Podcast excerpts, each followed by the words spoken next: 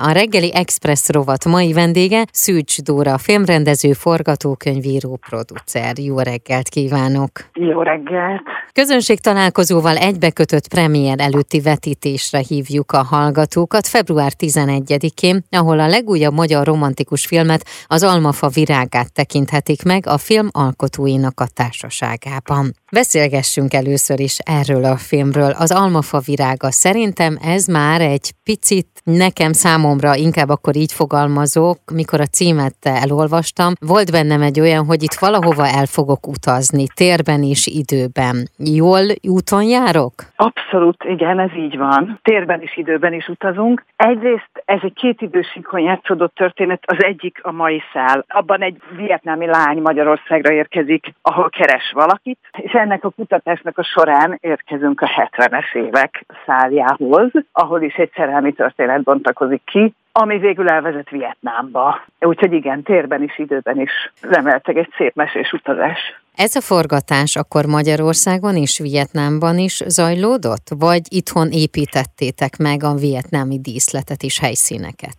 Nem, nem, kimentünk Vietnámba. Oh. Ezért is húzódott a film uh-huh. több mint egy évig, mert a Covid miatt nem tudtunk utazni. Uh-huh. Tehát, hogy arra egy évet kellett várnunk, de végül sikerült, és kimentünk Hanoi környékére, tehát északon is jártunk és délen is. Hanoi környékén ott, ahol a King Kong is forgott, ott forgattunk, és aztán lementünk Ho Chi Minh Citybe, régebbi nevén Saigon ként ismert. Mik voltak azok a jelenetek, amiket felvettetek? Az volt az, ami a régi időben játszódik, vagy az újban? Mindkét szálon megjelenik Vietnám. A régi időben inkább a vidéki tájat látjuk, és az új szálon pedig Chi Minh City-t. Két hétig voltunk összesen, ebből hat napot forgattunk, a többi előkészítéssel tett. Nagyon nagy élmény, úgyhogy bárkinek tudom ajánlani, hogy menjen és élj át. És aztán akkor térjünk vissza Budapestre. Itt hogy zajlott a forgatás, illetve milyen olyan helyszínek voltak, amelyeket így kiemelnél? Itt 24 plusz két napot forgattunk, tehát volt két pótforgatási napunk is. A legfőbb helyszíneink a BME, az játszotta az egyetemet, Forgattunk a keleti pályaudvaron, ami egy kiemelt helyszín volt, egyrészt mert nagyon fontos az a jelenet, tehát hogy csúcspont felé közeledve történik meg. Másrészt meg nagyon kevés idő állt rendelkezésünkre, tehát egy éjszaka alatt kellett leforgatnunk mindent, amit oda terveztünk. Uh-huh. Miközben 70-es évek rengeteg statiszta vonatot mozgatunk, tehát hogy tényleg nagyon összetett volt a feladat. Úgyhogy ettől féltünk, de sikerült, és voltak vidéki helyszíneink, Martonvásár, meg egy almás kert vidéken, úgyhogy bejártunk nagyon sok helyszínt ezzel a filmmel. Ez egy tiltott szerelem, vagy ez egy olyan szerelem, amelyről szól ez a film, vagy szerelmekről, amelyeket szabad megélni?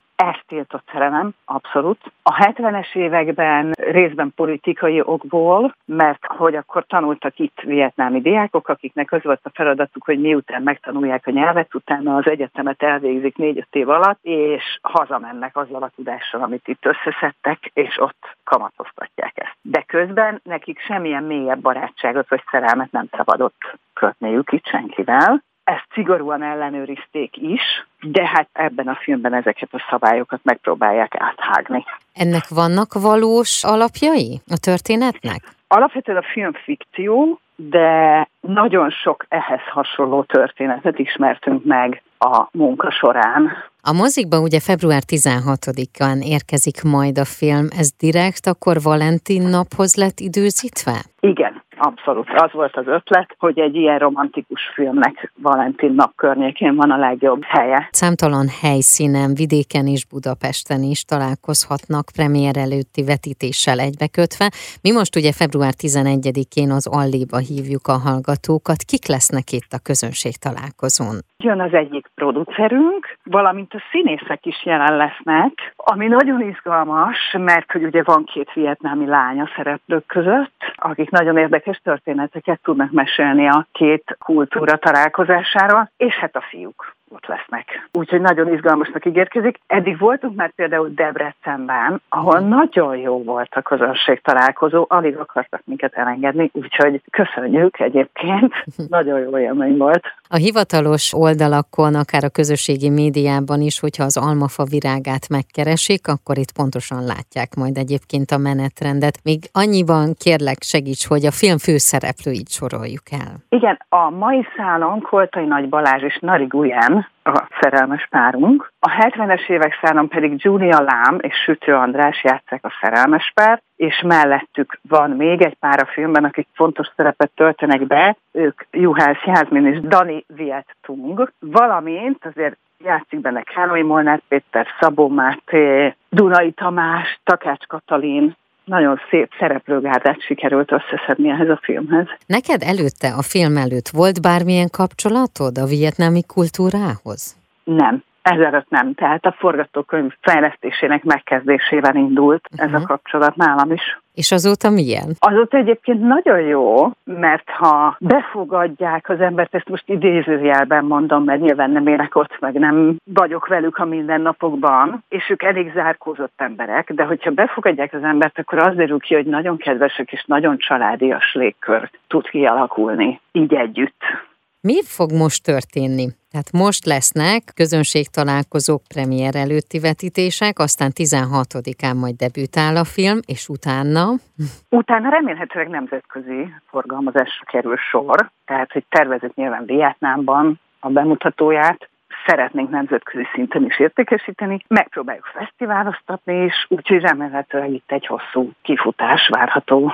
Az Almafa virága című filmnek tehát a közönség találkozóval egybekötött premier előtti vetítésére látogathatnak el február 11-én. És ha egy picit előre tekintünk, neked mi fog még történni 2023-ban? Remélhetőleg belekezdhetek egy új film fejlesztésébe, ez nyilván attól is függ, hogy hogy sikerül a pályázat, de tervek vannak. Akkor legyen Úgy, siker, és minél több néző, ezt kívánom én is. Köszönöm. Köszönöm. Köszönjük.